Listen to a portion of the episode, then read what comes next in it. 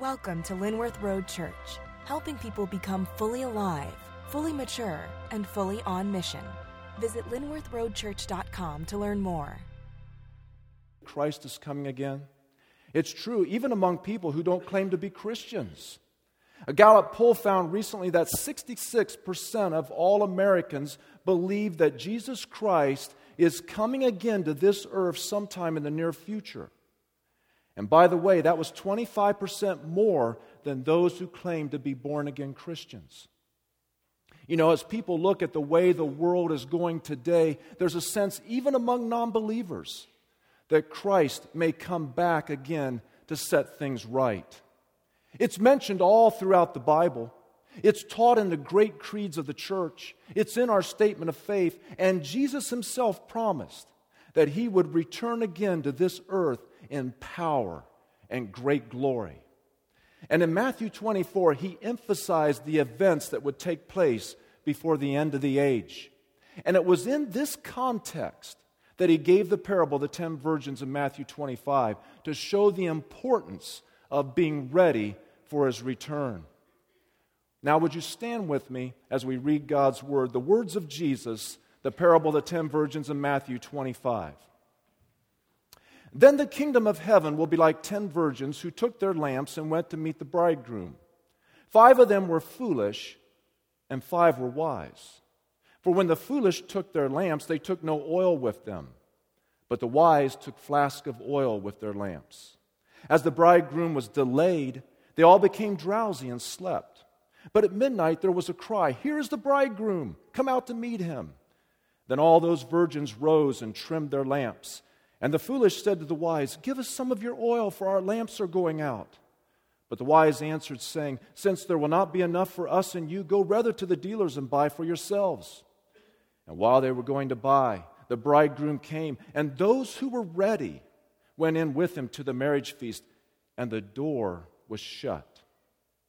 Afterward, the other virgins came, saying, Lord, Lord, open to us. But he answered, Truly I say to you, I do not know you. Watch therefore, for you know neither the day nor the hour. You may be seated. Now, while this parable would have been easily understood by the people of the first century, it may be a little perplexing to us. You see, Jesus was describing a first century wedding that's very much different than our weddings today. You know, today weddings last no longer than an hour, maybe 90 minutes, followed by a reception. But a Jewish wedding in Jesus' day could last for days. And here's the thing no one really knew when the bridegroom would arrive. And as a result, everyone would be dressed and ready. And once the bridegroom showed up, there would be an announcement made the bridegroom's here, the bridegroom's here. And then the wedding would begin. Now, it could happen at noon or it could happen at midnight. The point was, you needed to be ready because he could come at any moment. So, with this backdrop in mind, everyone understood what Jesus was saying. Well, this morning, what does the return of Christ mean to us? As true believers, what do we learn from this parable? What does the, his return mean to us? Well, there are at least three things from this parable that we learn that we should keep in mind about the second coming of Jesus Christ. First, the need to stay awake. We need to stay awake. Notice in this parable that all the virgins fell asleep. Now, when we say virgins, we could also speak of them as young girls or bridesmaids, and I may refer to them uh, like that throughout this morning. But why did they fall asleep? Verse 5 tells us As the bridegroom was delayed, they all became drowsy and slept. Some translations, for instance, the NIV says, the bridegroom was a long time in coming. You see, they had been waiting and waiting, and finally, they all fell asleep. With a Jewish wedding, first the couple would get engaged. Then the bridegroom would leave. He would leave to go and prepare a home for him and his bride. And this could take a long time, especially when you're a young couple and you're eager to get married. And sometimes he could be gone for maybe a year. But anyway, a long time. And then finally, the bridegroom would come back to get his bride. Now, after speaking of his second coming in Matthew 24, Jesus gave this parable and several others to prepare his disciples for what would turn out to be a long absence. In these parables, Jesus used imagery to say to his disciples, Guys, I'm going and I'm coming back, but it's going to be a long time. You know, it may seem at times that the Lord is delaying his coming, and we wonder, why hasn't he come sooner? I remember when I first became a Christian back in the early 70s, and lots of people were talking about the return of Jesus Christ. The top selling book of that entire decade was The Late Great Planet Earth by Hal Lindsey. I'm not endorsing that book, I'm just saying it was the top selling book of the entire decade. And, and, and, it spoke about Bible prophecy and the signs of the times. It was the 70s, long hair, bell bottom pants, platform shoes, double knit fabric. Man, were we cool. and the Doobie Brothers were singing, Jesus is just all right with me. And you know what? He was just all right. It seemed to be the Jesus generation. And driving around, you'd see bumper stickers with slogans like Maranatha, Jesus is coming. In case of rapture, this car will be left unmanned. Or maybe a, a bumper sticker that says, get right or get left. Got to think about that one for a moment. But you know, there was, an, there was an expectancy that we could be the generation that would see the return of Jesus Christ. Well, you know, that was over 40 years ago. And a lot of eager Christians have gone through a lot of Jesus is coming bumper stickers. Was our hope displaced? Did we get it wrong? No, not at all. The fact is, the Lord is not late, He's right on schedule. He's paying close attention to what's going on in the world, and He has a day and an hour when He will return. And Jesus said, No one knows that day or hour. We don't know when He's coming. It could be a hundred years from now, we don't know. But one thing we do know He is coming. Jesus will return just as he promised. Look at what he said here in Matthew 24, just before he spoke this parable. Matthew 24, beginning in verse 29. He said, Immediately after the tribulation of those days, the sun will be darkened, and the moon will not give its light, and the stars will fall from heaven, and the powers of the heavens will be shaken. Then will appear in heaven the sign of the Son of Man, and all the tribes of the earth will mourn and they will see the Son of Man coming on the clouds of heaven with power and great glory. And he will send out his angels with a loud trumpet call, and they will gather his elect from the four winds, from one end of the heaven to the other. And Jesus said, He will come at an hour when you do not expect him. So stay awake. We need to stay awake because one thing we know for sure, He is coming. You know, there may be a reason why Jesus didn't come in the 70s as we were hoping. Think of this. Since that time, millions and millions of people have come to Christ who have put their faith and trust in Him. The Bible reminds us in 2 Peter 3 9, He isn't really being slow about His promised return, even though it sometimes seems that way, but He is waiting for the good reason that he's not willing that any should perish, and he is giving more time for sinners to repent. The Lord isn't late, he's waiting for people to believe, to put their faith and trust in him. Now, here's how the Apostle Paul urges to live in the light of his return. In 1 Thessalonians 5 6, Paul said, So then let us not be like others who are asleep, but let us be alert, let us be awake and sober. You know, I believe there are people today who are asleep in the church regarding the second coming of Christ. You know, the truth is, people fall asleep in church all the time. Never in this church, of course, never. But not just physically fall asleep, but spiritually as well. You see, we can hear the Word of God, but if we don't put it to work in our life, if we don't apply it to our lives, if we don't put it into practice, we can become spiritually lethargic. We need to let the truths of God's word move us, move us to obedience, move us to action, move us to a closer relationship with God. So we need to stay awake because we have never been closer to the Lord's return than we are right now. That I can guarantee you. And then, secondly, we're to be watching for his return. Watching for his return. The reason Jesus gave this parable is so that we'd be watching. Look how he ends the parable again in verse 13. He says, Watch therefore, for you know neither the day nor the hour. Now, that doesn't mean we're to stand around looking up into the sky. But while we're waiting and watching, we're to be working. We're to be working, serving the Lord. So many things we can be due to serving the Lord. Sharing the good news of Jesus Christ, helping people grow in Christ, helping the poor and needy, raising godly children, serving the Lord, working while we're waiting. Now, although Jesus warned us about speculating on the exact time of his return, I believe he did give us signs to watch for. Signs that I believe are coming together today. Now, yes, I know that godly people differ on this topic. I have friends that don't hold the same view as I do. They may see signs differently than I do. Some see no signs. Some people see too many signs. They see signs that really aren't signs. And you know, when it comes to signs, some are easier to read than others. Some signs are clear, and some signs are not so clear. You know, this is especially true when you're overseas and you're faced with a language barrier. The other day, I heard about a sign in a Swedish, uh, a Swedish store that sold fur coats in Sweden. But the sign read in English fur coats made for ladies from their own skin.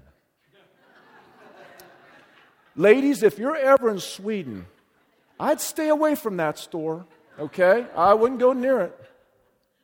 And then I heard about a detour sign in Japan that read, Stop, drive sideways.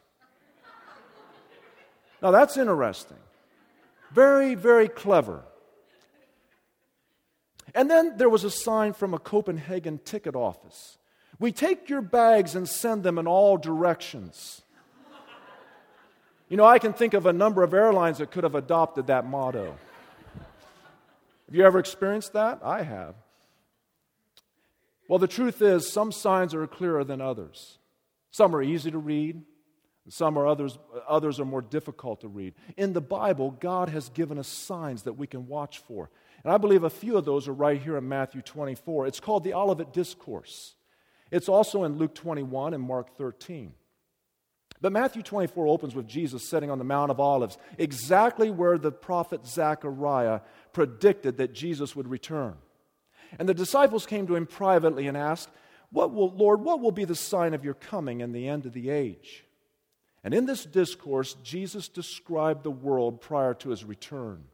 He painted a picture of a planet stirred by strife and war and suffering and pestilence, a planet rocked by great earthquakes, famine in the midst of plenty, and fearful events. You know, you can't even watch the news today without hearing about a fearful event.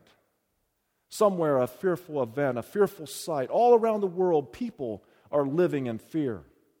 And then Jesus indicated that before his return, there'd be an increase in earthquakes.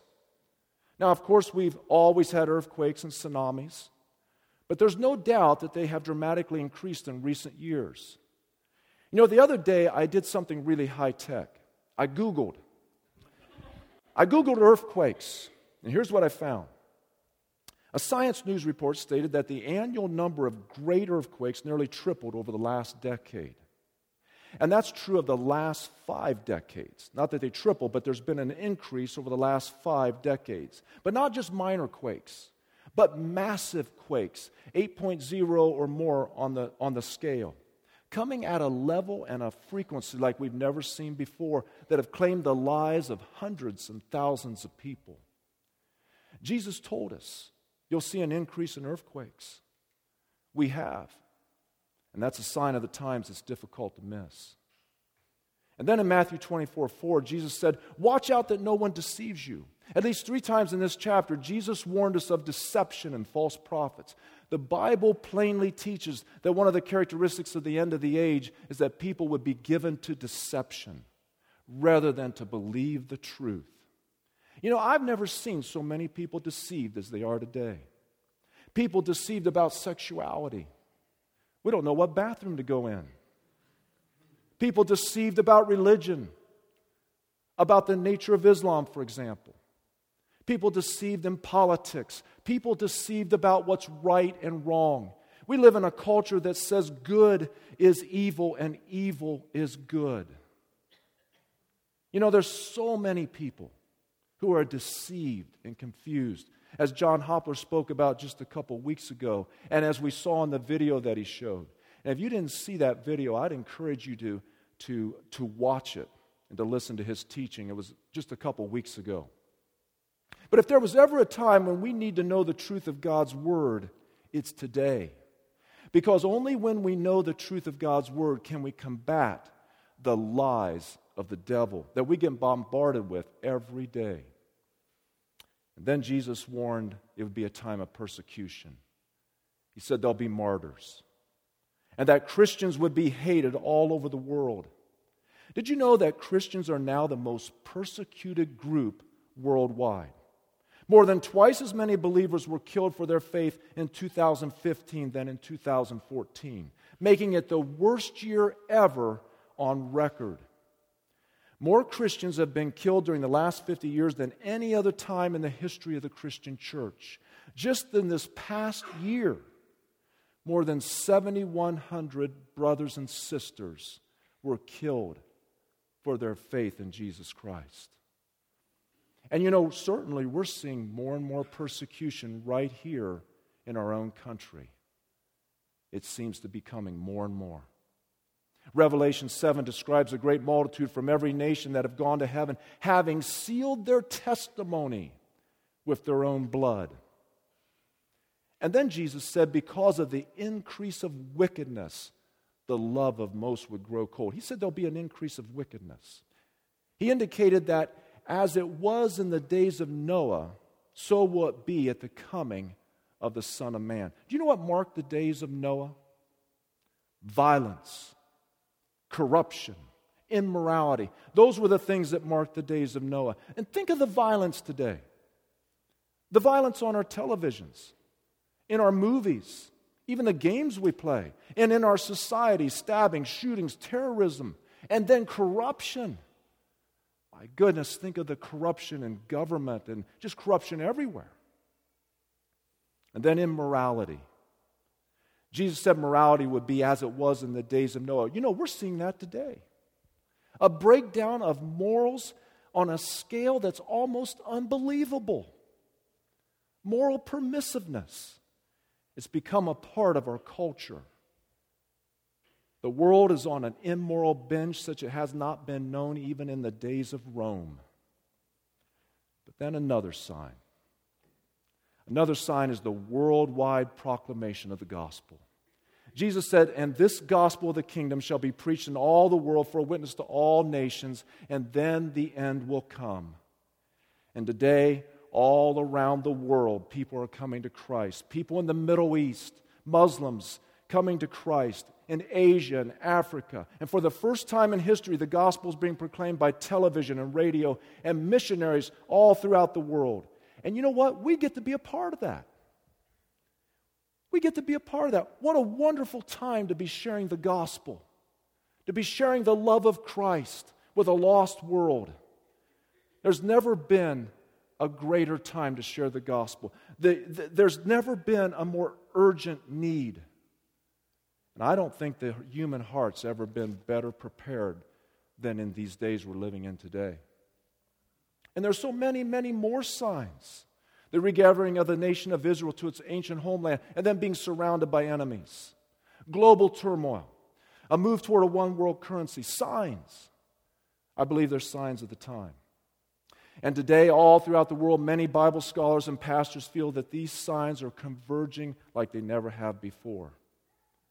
Now, I know, yes, in a sense, we've heard it all before and time has marched on, but if we're watching, we're paying attention to the signs, I believe the evidence just keeps mounting and escalating in intensity and frequency.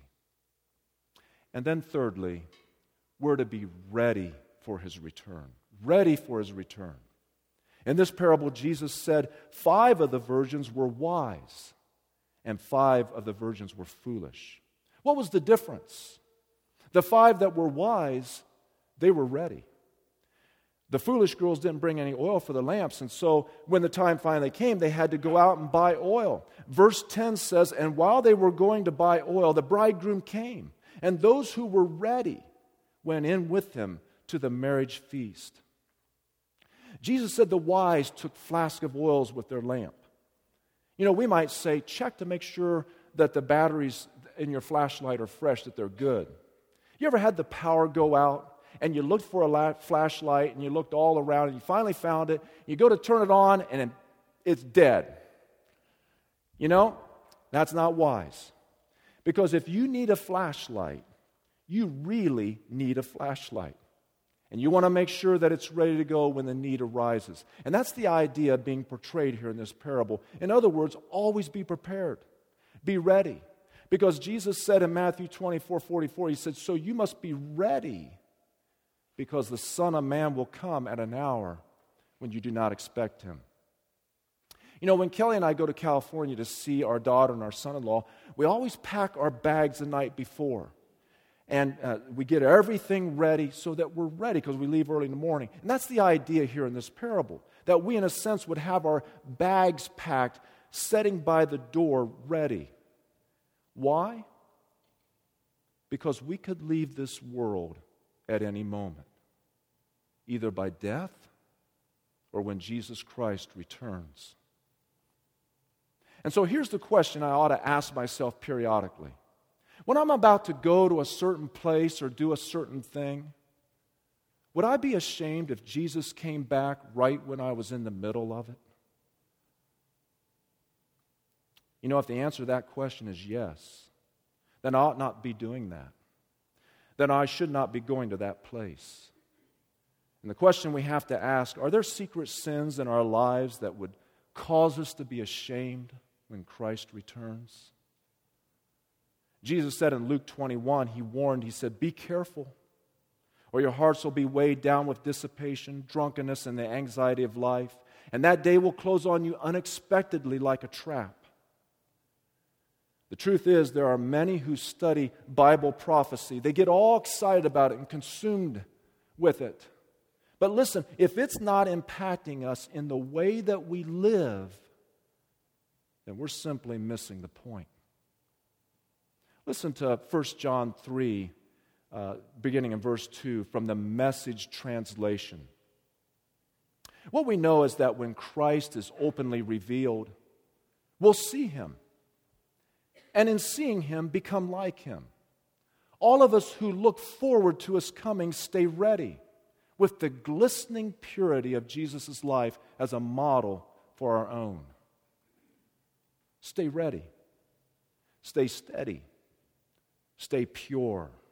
The Bible says everyone who really believes in the hope of Christ's return purifies himself just as he is pure. You see, living in the light of his return should make a difference in how we live. It ought to motivate us to live for Christ. The Apostle Peter adds these words in 2 Peter 3. He says, The day of the Lord will come like a thief. The heavens will disappear with a roar. The elements will be destroyed by fire, and the earth and everything in it will be laid bare. Since everything will be destroyed in this way, what kind of people ought you to be? You ought to live holy and godly lives as you look forward to the day of God and speed its coming. That day will bring about the destruction of the heavens by fire, and the elements will melt in the heat. But in keeping with his promise, we're looking forward to a new heaven and a new earth, the home of righteousness. So then, dear friends, since you're looking forward to this, make every effort to be found spotless, blameless, and at peace with him. Notice it says, since you're looking forward to this, in other words, since you're earnestly desiring this, anxiously awaiting, not dreading it, but looking forward to it. You see, to be ready and watching implies that we not only believe that Christ will come someday, but to desire that He'll come, to often be thinking of it, to be looking for it always. Paul wrote, looking for that blessed hope and the glorious appearing of our great God and Savior, Jesus Christ. The blessed hope. You know, years ago, when I was in high school, I was a senior in high school, and my mother urged me to visit an elderly woman. This woman had been my Sunday school teacher when I was younger. And now she was older and she was basically a shut in and she couldn't get out much. And I would go over and visit her. And when I came to see her, she'd just light up. And we'd sit down on the couch and she'd talk, and she was a godly woman. And she'd look at me and she'd say, Michael, when I got up this morning, when I get up every morning, I wonder, is this the day that Jesus will come back? Or is this the day that he'll call me home to be with him? And she'd look at me and she'd say, Michael, I can't wait to see Jesus. I can't wait to be with him. I can't wait to go to heaven. You know, that's how we should be waiting for the Lord's return. Not with dread, but with joyful, anxious anticipation, with excitement. Is that how you feel? You know, sometimes we may not. C.S. Lewis once said the reason some people don't want to believe that Christ will return is that it would interrupt their plans and the dreams they have for this world. We don't want Jesus to come and interrupt our plans or the dreams we have. The Bible ends with Jesus saying, Yes, I am coming soon. And we, along with the Apostle John, should be able to respond, Amen. Come, Lord Jesus. And anything in our lives that would cast a shadow over that answer is out of place. Going back to our parable this morning, can you imagine the five girls who were ready? Can you imagine their joy? Verse 10 says, When the bridegroom came, those who were ready went in with him to the marriage feast. Think of the joy. The wedding banquet was one of the most joyous occasions in Jewish life, and sometimes they would party for up to a week. The Bible says, Blessed are those who are invited to the marriage supper of the Lamb. Blessed. The joy of being with Christ. Paul said to be with Christ is far better. When Jesus Christ comes again, what a glorious time it's going to be. He's going to set up his kingdom of righteousness. Evil will be destroyed. The devil will be bound. There'll be no more hatred, no more greed, no more war, no more death, no more pain, no more cancer, no more tears. He'll wipe every tear from our eyes. No need to fear, no worries. He'll, he'll take care of everything. This earth will become a planet of peace, but only but only when the Prince of Peace returns. But for those who are not ready, those who are not prepared, his return will come as a devastating shock. It'll be a time of judgment. Jesus said in this parable while the five foolish bridesmaids went to buy oil, the bridegroom came and the door was shut. And, they, and when they returned, they pleaded, Lord, Lord, open the door for us. Open, Lord. But it was too late. And all the pleading in the world wouldn't open the door. This is heartbreaking. It's heartbreaking. I'm sure they had their bridesmaids' dresses on. They looked as though they were in the wedding party. They had their lamps. They were waiting with the other girls. But they were not ready. Jesus said, I don't know you. I fear this could be a picture of a person who appears to be a Christian, but in fact really isn't. Someone who's in the church, but really doesn't know Christ. In Matthew 7 21, Jesus said, Not everyone who says to me, Lord, Lord, will enter the kingdom of heaven, but only he who does the will of my Father who is in heaven. He said, Many will say to me on that day. Notice, many will say unto me on that day, Lord, Lord, did we not prophesy in your name, drive out demons, perform many miracles? Then he said, Then I will tell them plainly, I never knew you. Away from me, you evildoers. When the cry rang out at midnight, Here's the bridegroom, come out to meet him, the foolish virgins pleaded with the wise, Give us some of your oil. Our lamps are going out. But you see, we learn from this parable that spiritual preparation can't be bought or borrowed or transferred at the last minute. We must all own our own relationship with God. Your parents may have a relationship with God. Your children may have a relationship with God. Maybe your friends do, or your spouse has a relationship with God. But do you have a relationship with God? Does Jesus Christ live in your heart? Do you know him?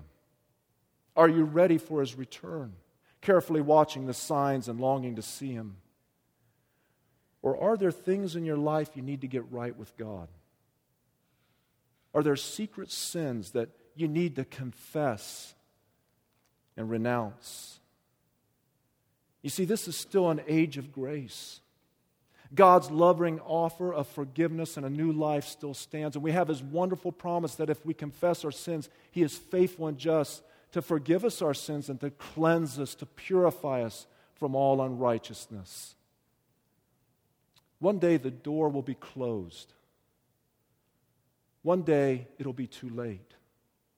That's why the Bible continually warns now is the time of God's favor. Now is the day of salvation. Now, today. Nowhere in the Bible does it say tomorrow.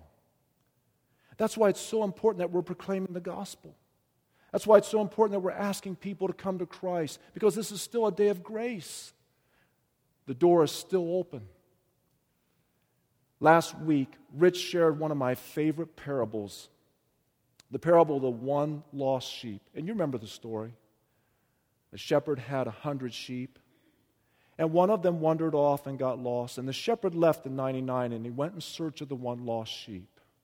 And when he found the sheep, he put it on his shoulders and he rejoiced. And they went back and they had a party. And, and Jesus said, in the same way, I tell you, that all of heaven rejoices when just one sinner repents and comes to Christ. And maybe here this morning, maybe there's just, just one lost sheep. Maybe there's just one whom God loves so very, very much, whom Jesus died for and gave his life for. And maybe you're here this morning and you're lost because you can't say for sure, I know I'm ready for his return. You can't say for sure, I, if, if I die today, I'm not sure that my sins are forgiven. I'm not sure that I would go to heaven. And you're lost. And you say, What would I have to do? Because you want to be ready. You're a good person. You've been in the church. What would you have to do? Repent of your sins, admit to God that you're a sinner, humble yourself before Him and say, Oh God, I've sinned. Please forgive me. and Help me to turn from my sin. And then by faith, look to the cross where Jesus died for you, where God's love was poured out for you, and ask Him to come into your heart, into your life. Because you see, there's another door that Jesus spoke about the door of your heart. And He said, Here I am. I stand in, at the door and knock. And He said, If anyone hears my voice and opens the door, He said, I'll come in. He'll come in, He'll forgive every sin. He'll give you the gift of eternal life. You'll have a peace you've never known before, and you'll know that you're ready. I'm going to give you an opportunity to make sure that you're ready here in just a minute as we close in prayer. And if that's a desire of your heart, you say, I want to know my sins are forgiven. I want to know that I'm going to heaven. I want to know that I'm ready. I'm going to invite you to pray a prayer right, right now this morning with me. Pray it from your heart. And the Bible promises whoever calls on the name of the Lord will be saved. Would you pray with me right now?